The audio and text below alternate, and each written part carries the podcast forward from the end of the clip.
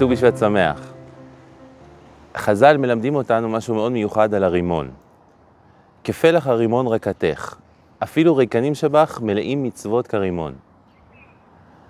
עכשיו, אני לא מבין את, הש... את האמירה הזאת של חז"ל, כי אם אנחנו אומרים שאפילו ריקנים שבך, זאת אומרת שהם ריקים, ואם מלאים מצוות, אז הם לא ריקים. אז אני לא הבנתי. אפשר להסביר את זה שלמרות שהם נראים שהם ריקים, באמת יש הרבה מצוות שפשוט אנחנו לא שמים לב. הרבה פעמים אנחנו פוגשים יהודים שנראים שהם ריקים מתורה ומצוות, והם בסתר מקיימים חלק מהמצוות. אבל עדיין, יש סיבה שאנחנו חושבים שהם ריקים. מה הפירוש שהם מלאים מצוות, מלאים מצוות כרימון? יש ביטוי מפורסם, תוכו אכל, קליפתו זרק. בדרך כלל בפירות, למשל, תפוז. את הפלחים אנחנו אוכלים, את הקליפה אנחנו מקלפים וזורקים.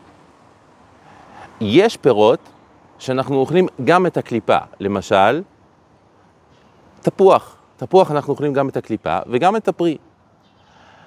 אבל ברוב, ויש עוד סוג של פירות, למשל קיווי, שבו אנחנו את הקליפה זורקים ואוכלים את הפרי, אבל גם את הגרעינים שבפנים.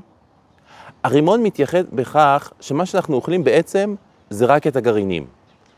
זה, וכ, וכתשובה לשאלה, הרימון מיוחד בזה שאנחנו לא רק אוכלים את הפנימיות שלו, אלא את הכי בפנים שלו בעצם, את הגרעינים שלו.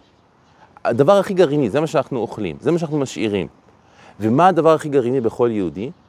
יש את קדושת הבחירה ויש את קדושת הסגולה.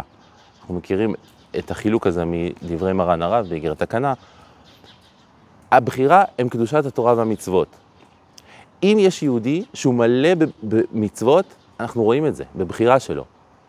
אבל את קדושת הסגולה, לפעמים אנחנו לא רואים. היא משהו מאוד גרעיני, מאוד פנימי.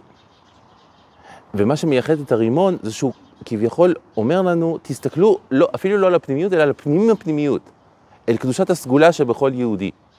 וממילא הוא באמת מלא, הוא מלא בקדושת הסגולה. הרב באיגרת תקנה אומר שיש דורות שמד... שבהם קדושת הבחירה גלויה יותר, ויש דורות שקדושת הסגולה גלויה, גלויה בהם יותר. הרב שם גם אומר שבדור הזה, בדור הגאולה, קדושת הסגולה גלויה עוד יותר. אם מותר להוסיף שבימים אלו של מלחמה, בימים אלו שבה אנחנו רואים את עם ישראל בתפארתו, מה שלא ראינו הרבה זמן, גם כאן קדושת הסגולה והמוכנות למסירות נפש על עם ישראל, על ייחוד השם, היא גלויה. גם יהודים שמבחוץ נראים ריקים. ונדמה לי שזה הפירוש לאפילו ריקנים שבך, מלאים מצוות כרימון. שיהיה לכולנו ט"ו בשבט שמח.